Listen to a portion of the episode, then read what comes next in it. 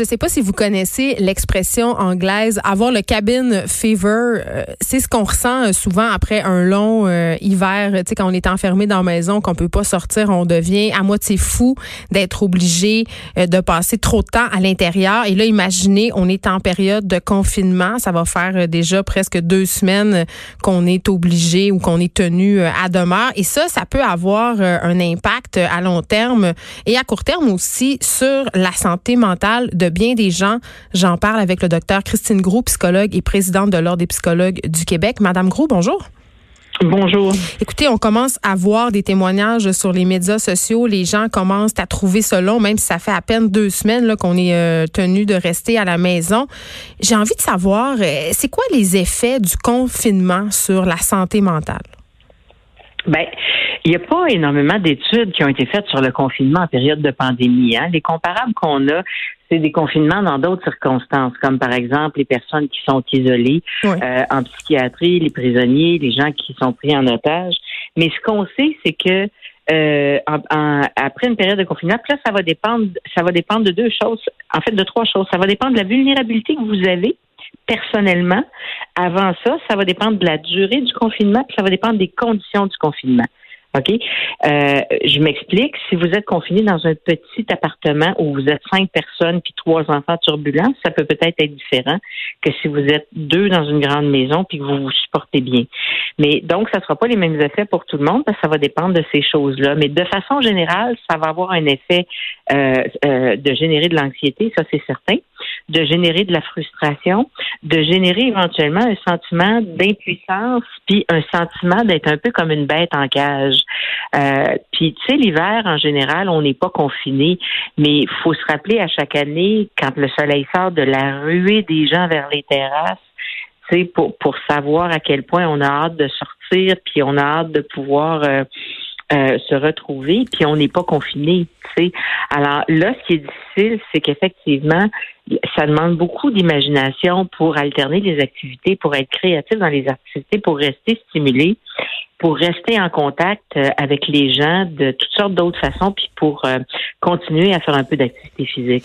Mais c'est ça, parce que, Dr Grou, je pense quand même que c'est important de le souligner. Là, vous l'avez dit, il y a la question de notre caractère. C'est sûr que si on est une personne très casanière qui aime passer énormément de temps à regarder Netflix, c'est différent que si, par exemple, on a une personne qui va dans des 5 à 6, qui a une vie sociale très, très active, ça ne sera pas les mêmes effets. Là, moi, je voyais des gens qui disaient, écoute, moi, ça ne change pas grand-chose à ma vie, le confinement. Là, majoritairement, je suis chez nous, tu sais. Exactement, il y a des gens qui vivent de façon un peu plus hermétique, mais donc oui, ça fait une différence, ça c'est clair. Puis tu sais, il y a des gens qui s'ennuient très facilement dès qu'ils sont seuls ou qui savent pas quoi faire, puis il y a d'autres gens qui se trouvent toujours des choses à faire. Tu sais, il y a des gens qui vont même en profiter, tu sais, pour apprendre une langue seconde sur le web ou pour repratiquer des pièces de musique qu'ils avaient perdues ou peu importe, mais il y a des gens qui s'ennuieront pas facilement. C'est sûr que c'est dur pour tout le monde parce que on n'est pas confiné pour rien, puis je pense qu'on s'en souvient quelque part, là, tu sais. Mais puis je dirais aussi, il y a une grosse différence entre être isolé puis être confiné, parce que faut faire attention à ceux qui sont plus isolés. Ça, c'est ceux que... Ceux sont à risque plus, là. Ben, ceux que personne les appelle, ceux qui ne peuvent pas faire des FaceTime, ceux qui reçoivent pas de téléphone, tu sais, ou qui sont un petit peu plus seuls. Donc ceux-là, effectivement, dont la socialisation se fait vraiment à l'extérieur, ben ils sont peut-être un petit peu plus isolés. Mais alors ça va dépendre d'un ensemble de variables, mais c'est sûr que l'ennui, la frustration, la plus grande irritabilité, tu sais, les ruminations, dépendamment des stresseurs qui s'accumulent, ben c'est tous des effets qu'on est susceptible de vivre. Puis pour les enfants, les jeunes, ben c'est sûr que les comportements vont changer, tu sais. Donc, il y a des enfants qui peuvent devenir plus turbulents, des enfants qui peuvent devenir plus anxieux, des adolescents aussi qui peuvent devenir un peu plus opposants, mais ça va dépendre, comme je vous dis, d'un ensemble de facteurs. Tantôt, vous avez dit, il y a des gens qui ont une certaine facilité à s'occuper, là, c'est-à-dire ils vont se trouver des choses à faire. Puis c'est vrai qu'au début, on avait comme un peu tous et toutes l'impression d'être en vacances, tu sais, là, parce qu'on est chez nous, la réalité est changée. Mais il y a quand même un phénomène que j'ai vu poindre, et je ne suis pas la seule, c'est cette notion de performer son confinement. Tu sais, regardez ce que je fais du sport, je fais de la bouffe, je fais le ménage de mes garde-robes, et ça peut créer de l'anxiété chez certaines personnes.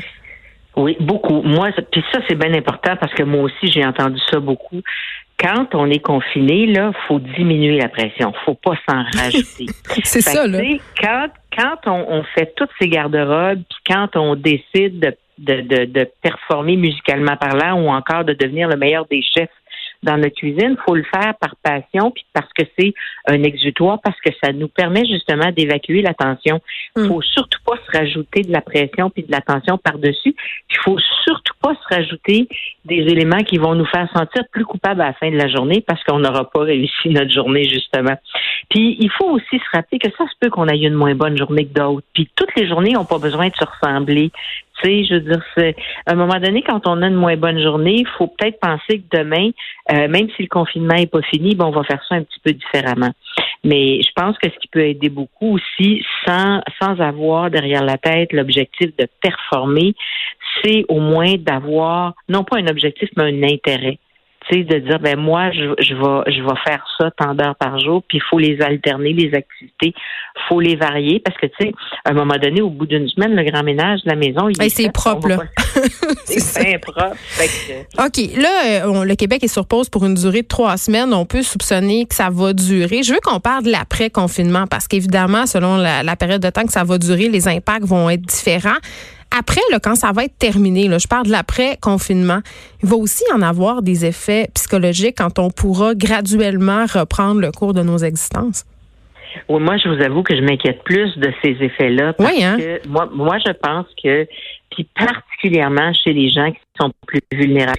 Là, la pandémie puis ses effets secondaires, je vous dirais, dont le confinement, ça n'aura pas nécessairement le même effet chez tout le monde, mais il y a des gens chez qui ça va laisser plus de séquelles. Alors, soit chez les gens qui sont plus vulnérables, parce qu'ils avaient déjà une fragilité ou un problème de santé mentale qui va peut-être se complexifier, ou encore s'aggraver un peu, soit parce que il y a des gens qui ont été moins chanceux que d'autres, où il y a des gens qui ont eu plus de stresseurs que d'autres, comme par exemple la perte de l'emploi, la perte de revenus, financier, c'est sûr. Les difficultés d'apprentissage des enfants qui n'ont pas terminé leur année scolaire, des tensions dans le couple, des problèmes de consommation qui se sont peut-être, je mets ça tout au pire, là, en espérant que tout le monde n'aura pas tout ça. Mais ce que je veux dire, c'est que tout ça peut potentiellement arriver, puis ça va durer plus longtemps que l'effet de la contamination puis de la propagation. Fait que moi, j'espère juste qu'on n'oubliera pas de se pencher là-dessus parce que pour moi, l'accessibilité puis la continuité des soins en santé mentale, c'est un gros enjeu actuellement au niveau de nos services de santé. Fait que tu sais, si ça se trouve, là, ça sera pas mieux après, mais ça pourrait être pire. Puis c'est fou, Dr Grou, il y a même des études qui comparent les effets du confinement à l'après-guerre. Tu sais, il y a des gens qui vont remettre, par exemple, toutes leurs existences en question. Il peut y avoir un changement radical des valeurs, des couples, justement, qui, confinés ensemble, vont se rendre compte qu'ils sont rendus au bout de leur route. Ça va avoir un effet, ça pourrait être vecteur de changement positif comme négatif chez bien des gens, là. Mais c'est certain que, oui, puis il ne faut pas oublier qu'il peut y avoir des changements positifs, hein, parce que c'est certain que, dans le fond, une crise dans la vie, là, on ne souhaite pas ça, mais quand ça arrive, ça nous force à explorer des nouveaux chemins, ça nous force à découvrir des nouvelles trajectoires, puis des fois même des intérêts ou des ressources qu'on pensait même pas qu'on avait en nous. Fait tu sais, c'est vrai que c'est aussi, non pas pendant la crise, mais ça permet de faire un temps d'arrêt puis de remettre certaines choses à question. Mais je dis une chose à la population, ce n'est pas le temps pendant un temps de crise de prendre des grosses décisions. Tu sais, c'est pas le meilleur temps pour réfléchir à des grosses décisions comme par exemple puis des choses qu'on réfléchissait pas avant là, comme vendre sa maison ou encore se séparer. Tu sais, je pense qu'il faut attendre que la tension ait diminué, il faut attendre d'avoir pris du recul, puis il faut attendre de se ressentir un peu en contrôle de la situation là, avant d'être capable de prendre des décisions comme ça. Puis dans n'importe quel contexte où on est ébranlé, où on est en train de s'adapter actuellement, c'est pas le meilleur temps pour prendre des décisions importante et irréversible. Très bien, Dr. Christine Grou, psychologue et présidente de l'Ordre des psychologues du Québec. On parlait des effets psychologiques du confinement et je rappelle aux gens quand même qu'il y a beaucoup de psychologues qui continuent à pratiquer sur des sites sécurisés, donc ils font leurs consultations de façon électronique. Merci beaucoup de nous avoir parlé. Ça m'a fait plaisir.